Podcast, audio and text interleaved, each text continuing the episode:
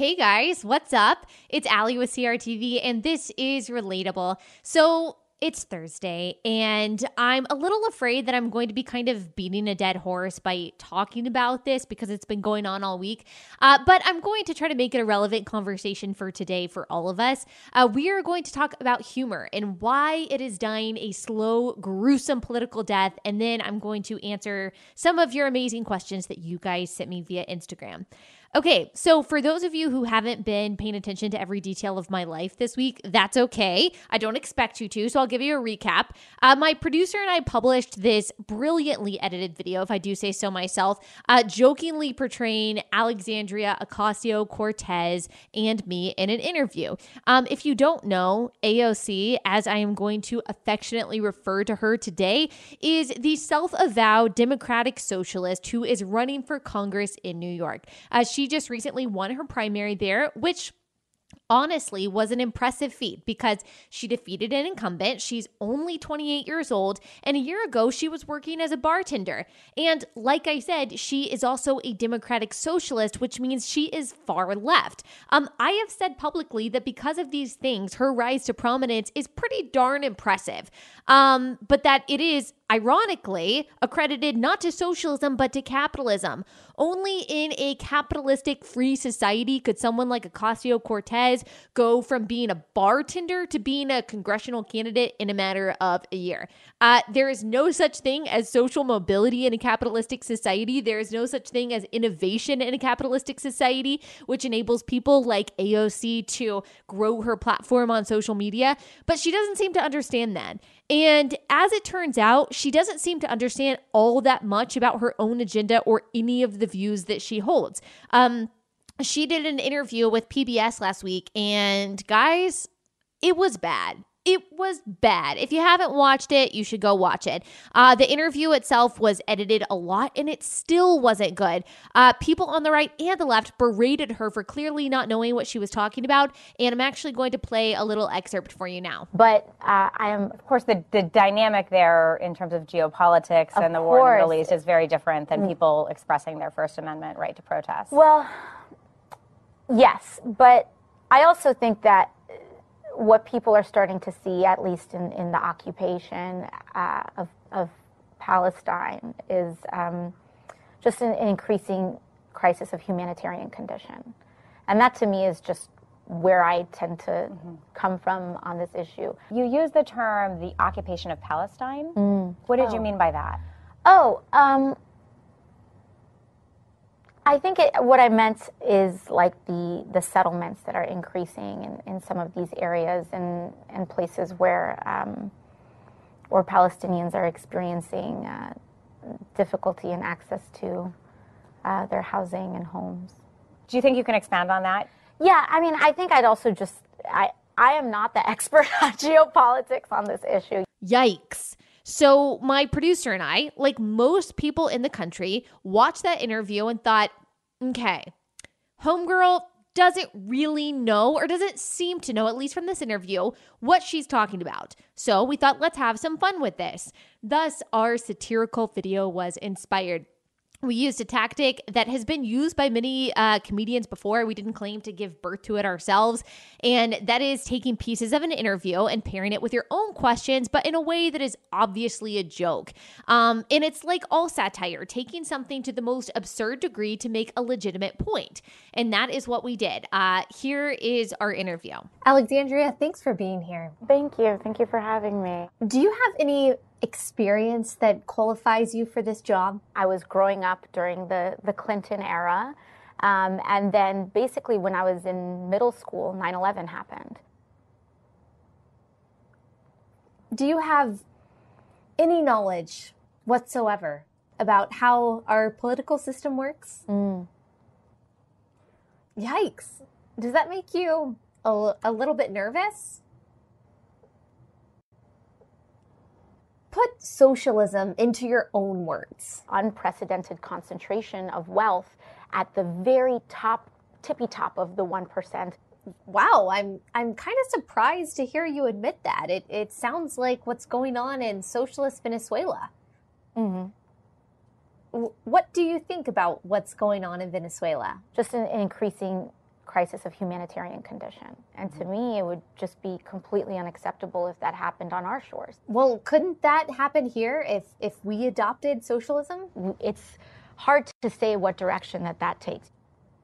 I am not the expert on geopolitics. Didn't you major in international relations in college? Middle Eastern politics is not exactly what's at my kitchen table every night. Venezuela is not in the Middle East. I may not use the right words.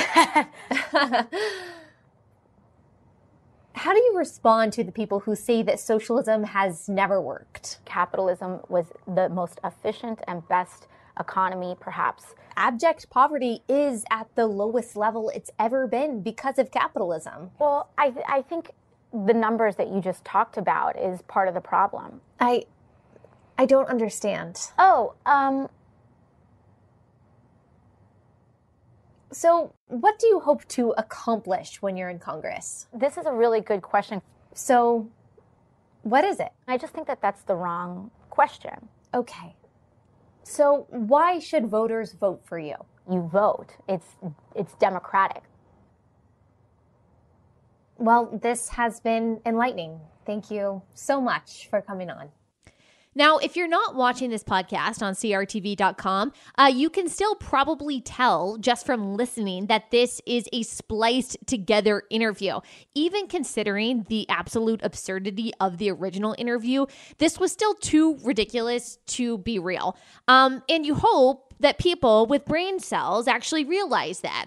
And the vast majority of people who watch this got it and they appreciated the joke. Um, I've gotten tons of great feedback from a lot of you guys. However, some people were upset, uh, particularly blue check marks and journalists on the left who accused me of fake news, of deceptively editing a video to make Alexandria look bad. Um, no, she did that all on her own. She really didn't need my help. All I did was make a joke out of an already really bad interview, something that Jay Leno, Stephen Colbert, lots of people have done in the past. Um, as you guys know, I've done another kind of satirical interview with Ben Shapiro where I purposely misconstrued his positions on things. Uh, I've done satirical monologues, I've done skits with Matt Walsh. Um, I haven't done specifically this kind of interview before, but you guys know I do satire. Nevertheless, that didn't stop angry leftists from coming out in full force about this. Uh, I got requests for a comment all day from the Washington Post, from BuzzFeed, from Mediaite, demanding that I give some kind of justification for what they called purposely misleading people. I mean, really. Um, I've always been someone actually to give journalists, at least some journalists, the benefit of the doubt. But really, this situation has made me lose a lot of faith. Uh, here are some of the headlines from yesterday Washington Post. Fake Alexandria Ocasio Cortez interview. CRTV says it was satire after outrage. Mediaite.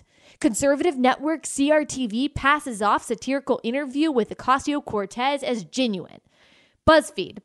A doctored video of Alexandria Ocasio Cortez is spreading on Facebook. The Verge. A million Facebook users watched a video that blurs the line between bad satire and fake news. Independent. Filmmaker behind fake Alexandria Ocasio Cortez, that's me, interview claims video was satire after it went viral. RT, which I don't really know what that is, but apparently other people do. Conservative blogger posts fake interview mocking upstart socialist Ocasio Cortez. Media Matters, CRTV's fake interview with Alexandria Ocasio Cortez went viral on Facebook. Hilarious. Hilarious. It's so great. I am cackling my head off. It's one thing to watch fake news, though, and it's another thing to actually be a part of fake news to watch it in real time. This is blatantly false reporting, and they know it. The video was never meant to be serious. We obviously weren't in the same room together, me and AOC. It was obviously from a viral PBS interview that she did last week, and these journalists know that. They know that. And yet they're choosing to falsely report on it because they don't like it. They think that the only people allowed to tell jokes are liberals. They think the only funny kind of joke is a joke that targets Trump or conservatives. How dare someone make a video making light of the ignorance of our sacred golden cow, Alexandria Ocasio Cortez? How dare they? That's not funny. That is serious. And so what they do is these people on the left, instead of acting like normal, sane human beings and just saying, you know, meh, that's that's not really funny. You know, I'll move on. I'll, I'll scroll past it. They tried to discredit all humor in this by saying that it was intentionally mis- misleading and deceptive. They know it's not. They're saying, oh, CRTV only said it was satire after it went viral. Yeah, we clarified because insufferable dolts like you were trying to push this completely untrue idea that we were trying to deceive people. And personally, if I could do it again, I wouldn't have even issued the clarification. There are always going to be people who don't get humor. There are always going to be people, especially on Facebook, sorry, but it's true, who can't for the life of them take a joke. That is okay. I am not going to cater to the lowest common denominator in everything I do. If I have to always say, hey guys, hey, I'm about to tell a hilarious joke. Oh, and it's going to be a joke. And oh, by the way, I'm not serious when I tell this joke. And hey, what do you think about that totally non serious joking joke that I just said? It's probably not going to be that funny. Again, these pretentious reporters know this. They do. They just don't want conservatives to tell jokes at their expense because it's mean when we do it. Uh, for those of you who doubt that false reporting, narrative pushing, and fake news is an actual epidemic, I hope this shows you that it's real. Here is a real life personal example of journalists who care far less about the truth than they do about their prepackaged narrative. They would rather push an idea that fits into their own worldview than be inconvenienced by reality. But it wasn't just journalists, unfortunately, that had an absolute conniption over this. Uh, Left wing verified Twitter just about keeled over. They are just about dead. Uh, so, really, the tweet that I guess kind of started this ruckus was by a guy who works for none other but the New York Times named Shane Goldmacher. Never heard of him. He said in a tweet, this faked interview of Ocasio 2018 by at CRTV has nearly 1 million views on Facebook in less than 24 hours, period. Interview didn't happen, period. It takes clips from at Margaret Hoover's show and edits in faux questions, not labeled satire, in parentheses, other than an emoji. Wow. Great detective work by the New York Times. I mean, amazing sleuthing there. Just just incredible.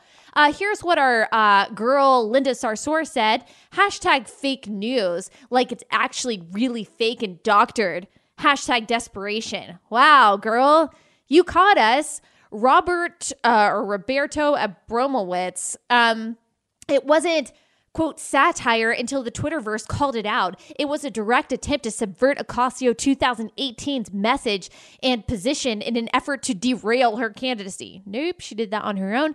Uh, Rob McDonough said, obviously satire, but have you considered apologizing just because it was plain SHIT? Poorly edited, tired lines about socialists being dumb, etc. Like watching bad political satire from the 1970s. Be funnier, FFS. And I don't need to say what that stands for. Robert Mackey manipulated video to create entirely fake interview presented as real by verified account here and on Facebook, where it has over 1.1 million views. Now it's over 2 million views, but those are just details in less than 24 hours. Ned Pyle, this guy was going off all day. So a made up interview that didn't happen, not labeled here as satire, parentheses, not that this is, quote, satire, just disinformation. He says, he continues on. CRTV works for the GOP. GOP works for Trump. Trump works for the Russians. CRTV works for the Russians. Transitively go F yourself, CRTV. Is so good. Sophia Bush of One Tree Hill fame talked about it on her Instagram story, calling it criminal, libel, slander. How can someone do this? Um, and of course, none other than our video star, Alexandria Ocasio Cortez herself, had this to say Republicans are so are so scared of me that they're faking videos and presenting them as real on Facebook because they can't deal with reality anymore. Here's one bona fide truth Election day is November 6th. I didn't know that Alexandria Ocasio Cortez herself was good at satire. That's amazing. Um, those are all liberal Twitter celebs. And of course, the candidate herself, all in a tizzy over a blatantly edited satirical video. Um, here's why they're so upset. Number one, the video hit a little bit too close to home for them. It was a little too soon. The interview that she did with PBS was legitimately embarrassing for them, and they don't like making light of it making light of it. If they had any sense whatsoever, they would be happy about our version because it was arguably more coherent than her actual interview. Number two, they don't think conservatives are allowed to use humor. They think you have to hate Donald Trump in order to tell a joke. And the only jokes you're allowed to tell are about Donald Trump and how awful conservatives are. You have to be Sacha Baron Cohen making Republicans look stupid. You have to be uh, Stephen Colbert making the president look bad. These are the only acceptable forms of comedy according to the left, who think that they monopol- monopolize all humor. And because they monopolize all humor, or so they think, we have to play by their rules, or else they're going to come for you. Well, I have news for them. I am not going to back down. I'm not scared of them. I am not going to apologize. I'm not going to stop making these kinds of videos. And look, you might not think the videos are funny. You might think that I am the least funny person that you've ever watched, which, let's be honest, that's a little bit hard to believe if you've ever heard Michelle Wolf or Samantha Bee open their mouths, but still, maybe I'm not your cup of tea. That's fine. That doesn't hurt my feelings. It's super simple, though. If you don't like a joke, don't laugh. But the vast majority of you thankfully do happen to like these videos. I've gotten i've gotten uh, many messages and emails and comments asking for more satirical videos telling me how much you like my satiric, uh, satirical videos when i'm at events i have followers come up to me telling me to make more i know that my audience loves them and look i also know that there aren't very many people on the right who do them or who even can do them um, it's not everyone's thing, and that's fine. But I have the ability and the desire to do them, so I do. I think that satire is a very effective tool to add a thought provoking perspective. Maybe you don't, and, and that's okay. We can agree to disagree on that. Um, Thankfully, in all of this drama, a ton of conservative influencers have been coming to my defense over this, um, or at the very least, coming to the defense of the freedom to tell a joke without having to put an unfunny disclaimer up, which is exactly what the left wants. Um, ben Shapiro, Michelle Malkin, Dan Bongino, Liz Wheeler, Mark Levin, Michael Knowles, even a non conservative, Yashar Ali was like, dude, this is obviously a joke. Allie does jokes. Uh, those were just few of the many people on social media who showed me support and encouragement. And I seriously appreciate that because even though the liberal mob is at the end of the day, in my opinion, completely harmless, it can be intimidating. It can be anxiety inducing, and it does help to have the help of conservative influencers who are bigger than me saying, um, this is really stupid and Allie did nothing wrong. Um, now, I did have very well meaning people say, look, this is Allie's shtick. This is her thing. She does comedy. Everything she does is satire. And even though I appreciate their intentions, that's not true. Um, I am glad that they are defending me, but that is not my whole shtick. I am not a comedian, nor do I want to be. My whole identity is not wrapped in trying to be funny. Uh, you guys who listen to this podcast know this. Half the time we're talking about theology, things like Calvinism, Molinism, predestination versus free will, stuff that most people in the mainstream don't really care about. Or we're talking about the dangers of progressivism, free speech, guns, whatever's going on in the news. I would say 90 to 95% of the time we are talking about very serious things. And I've gotten from comments, uh, co- comments from followers saying, you know, pick a lane. Either be a satirist, a, a, comedian, be a Bible teacher, or be a conservative commentator. But being all three is just confusing. And I hear you. I hear you. But I'm sorry, I'm not going to pick a lane. I'm just not. Yes, I agree that it might be better marketing and branding wise if I chose one of those identities. If I picked one of these niches and said, I'm the conservative funny person, or I'm the millennial theologian, or I'm the conservative millennial, which lol, I have done that. Um, it would be easier and maybe more effective for self promotion if I build myself as just one of these things. But I don't do the things that I do for the sake of good branding.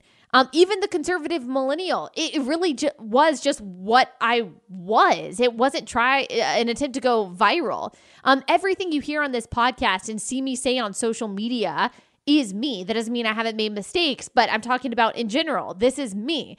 I talk about the Bible because I have always genuinely been passionate about theology. I do satire because I have always used sarcasm and satire to make a point. Um, I talk about conservative politics because I've always been a proponent of the conservative ideology. Um, ask anyone who has known me since high school or before if all of these things have always been true about me. I have always been sarcastic, opinionated, passionate about Christianity, passionate about right and wrong, firm in my conservative beliefs. Now, thankfully, through the power of the Holy Spirit, I have been significantly sanctified since high school. But as far as personality goes, I am exactly the same as I have been literally since I started talking. Um, and I am not going to box myself into a certain category just because it helps people comprehend, who I am and what I offer on social media. Will that make my audience smaller? Maybe. Will that confuse people and make some people mad? Probably. But I want people to follow me who like me, who appreciate who I am and everything that I offer. And if you don't, that's totally fine. No hard feelings. Um, if you guys haven't noticed, I am not doing this to be famous one day. Uh, if I was, then there are probably a lot of different tactics I could pull in order to accomplish this, other than what I'm doing right now, talking about things like predestination. Um, I started the blog, The Conservative Millennial, a few years ago out of a very genuine desire to help millennials understand what was going on in the primaries in 2016. I started speaking to college sorority girls about the importance of voting, and it was then that I realized how little they know about what was going on in politics. So, um, I started the blog in the hopes of informing some of those people. That's always been my target. I never thought that it would blow up. I had a full time job. I started making videos uh, while I still had this full time job. Then one blew up, and then another and another. And long story short, here I am. And I've learned some things during this time. I've learned that you are not going to make everyone happy, and that if you are trying to make everyone happy, you are going to burn out. That's where having values and having principles comes in. That's where having a purpose that is higher than fame comes in. And I'm I'm not trying to sound self-righteous like I have it all together right now because I certainly don't. There have been plenty of times when I've cared way too much about what people think of me, when I've said things that I regret, but over time, in the short amount of time relatively that I've been in this career, I've realized just how fruitless that is. And let me tell you, it is a really good and I think an important place to be in. Once you realize that all of these people on the internet, all of these people in the media can do nothing to legitimately and ultimately hurt you, you feel free to be who you are and to truly be confident in what you feel you have been called to do. Can the Twitter mob dig up your old tweets? Yes. Can they call you a racist? Sure. Can they even get you kicked off social media and get you fired from your job and prevent you from getting new jobs? Unfortunately, yeah, that's the world that we live in. And I think all of that is really sad and awful.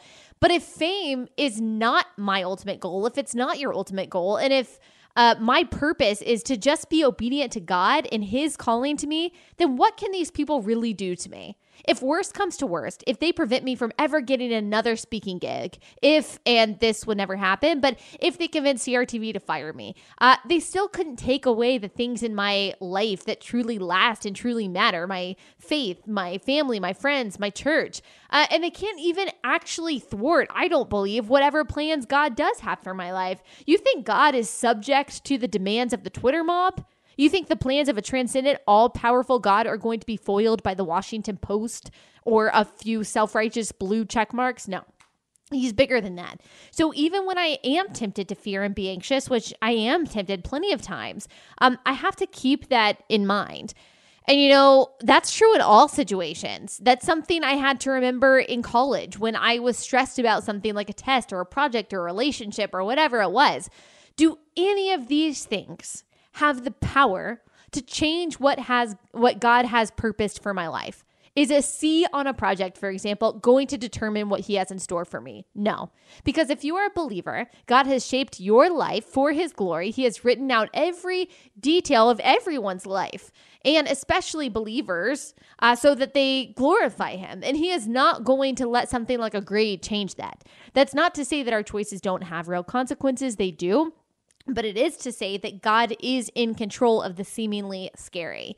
So, anyway, that's actually besides the point that I was going to make. Uh, and what I really want to highlight here in all of this drama that I've been experiencing the past few days is is what is uh, currently occurring that I call the death of creativity. Um, that's happening in our politically correct, perpetually outraged, overly sensitive culture. Uh, comedy is just one example. Now, comedy is subjective, and like I said, if you don't like a joke, don't laugh. It's fine. But I don't think it's just my personal opinion that late night shows and liberal comedians are way less funny than they used to be because they've been hyper politicized and specifically hyper anti conservative and hyper politically correct. Um, we have seen the slow death of comedy because no one is allowed to say anything that is remotely offensive, uh, particularly to a group that the left says is traditionally oppressed. But here's what's interesting I don't think that you have to be offensive in order to be funny. In fact, if all you do is blatantly and purposely offend people in your comedy, then you're probably not funny. You're probably just a jerk. But instead of comedians saying, okay, so we're not allowed to be politically incorrect in our comedy, that's fine. Let's get creative in how we tell good jokes that aren't terribly offensive to one group.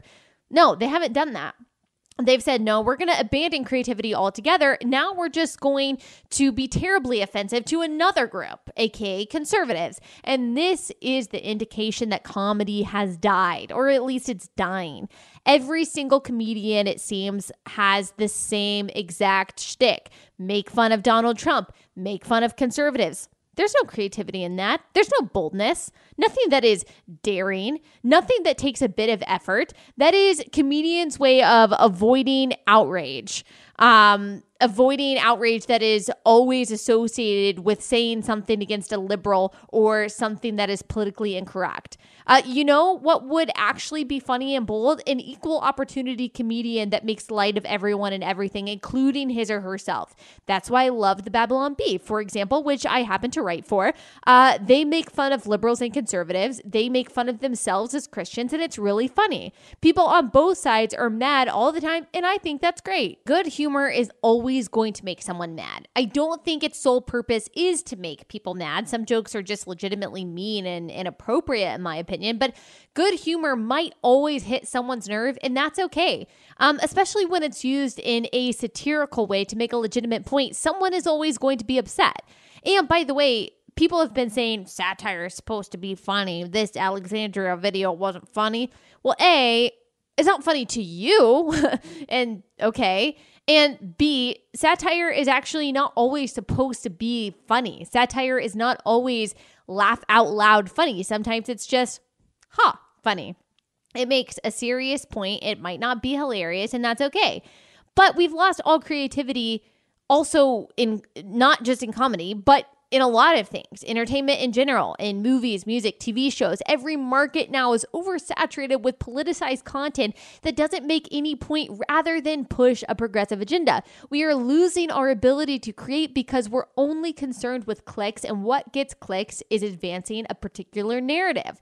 Um, I'm not saying there's no creative people out there, no good creators, but it does seem like that is getting more and more rare. Um, anyway, that's all I have to say about that. It's all absolutely absurd. Oh, and also, thank you guys so much for supporting me and for following along. Um, and I did want to tell you, uh, because of that, in honor of you guys and all of this, uh, CRTV is doing a promo. They're offering a discount with promo code AOC, Alexandria Ocasio Cortez, for $20 off a CRTV subscription and 30 days for free, which is just awesome. Hardcore trolling. I love it. So you should take advantage of that. That way you can watch this podcast in its entirety every Tuesday, Thursday. Okay. Now I have some of uh, some questions that you guys sent me on Instagram that I'm going to answer that have really nothing to do with what we just talked about. They're just really good questions, I think. Um, so someone asked me, Hi, Allie. I was just curious on what your opinion is on people who fly Confederate flags at their homes and trucks, um, especially in my home state of Pennsylvania. Okay, so my take on this is a little bit nuanced, I think. So I think a lot of conservatives say, you know, free speech, you should be able to, uh, you know, wave whatever flag you want to. And you know, the Confederate flag stands for Southern pride, not anything racist. And on the one hand, of course, I agree with free speech. People should be able to fly a flag that they want to. I don't think it should be illegal. Now, I think that people can be outraged about that. They can be offended uh, by the Confederate flag. I was raised in Texas thinking that the Confederate flag was a symbol of racism. Uh, my parents just raised me thinking that. And now, they are not anti, they weren't anti South or anything like that, or anti Confederacy when we were talking about the the war uh, or the Civil War. But they did teach me that uh, the Confederate flag nowadays is a symbol of racism and a symbol of slavery. Now, I don't think that everyone that waves the Confederate flag has that intention. I don't think that they're all saying, "Oh, uh, we don't like African Americans." Um, I personally have just I, I don't I don't know. I don't see the benefit in uh, waving a Confederate flag when you are an American. What's the point? Do you have Confederate pride? Why do you have Confederate pride? I have American pride. And I'm not saying we should acquiesce to every single person's uh, hurt feelings, but in that case, you know that categorically and generally, that represents something that has caused a lot of pain, legitimate pain for a lot of people. We're not just talking about feelings, we're actually talking about um, a really egregious sin that America committed once upon a time. And I'm just not sure if we should be waving flags that represent that era. Now, again, I'm not judging the hearts of every single person that wave a Confederate flag. And I'm not saying it should be illegal or anything like that, but I am saying that I understand why it's offensive and I I wouldn't love it if someone that I knew and loved was waving a Confederate flag. I'd probably be like, "What's wrong with you?" Um, so that's my take on that. Uh, another question is, how about some encouragement for those of us who voted for Trump, but or uh, voted for Trump? Uh, for obvious reasons, but struggle with how awful he is. I wouldn't change my vote, but he's awful. And it's so hard when he is lying or being shady about something every other day. Um, okay, so I appreciate this question. I don't think that he is awful. I think that he has done some pretty bad things. And you guys know who's who have listened to this podcast that I am willing and ready to call out Donald Trump when I think that he is wrong. We all know that he's tactless. Some people like his tactlessness, his lack of decorum. I personally think that he should tweet things less, that he should be a little bit more civil uh, than he currently is. A lot of people disagree with me on that. Nevertheless, I voted for him and I'm glad that I voted for him. I think obviously he was a much better alternative to Hillary Clinton. Um, I had an entire episode on this. Uh, it was like one of my very first episodes that I did, and talking about okay, how can I, as a born again Christian who talks a lot about my faith, support someone who has obviously been unfaithful to his wife, um, and who doesn't necessarily represent the values and morals that I say that I have as a Christian? And how I answer that is, well, I don't feel like I have to support every single thing that Donald Trump says and does in order to say, you know what, his policies are pushing liberty in the right direction. Um, and that's what I think. And I think in the long term and in general for America, a president who is pushing liberty in the right direction is good for us. Now, the question comes into play, and I've talked about this like I did on the previous episode that I just referred to.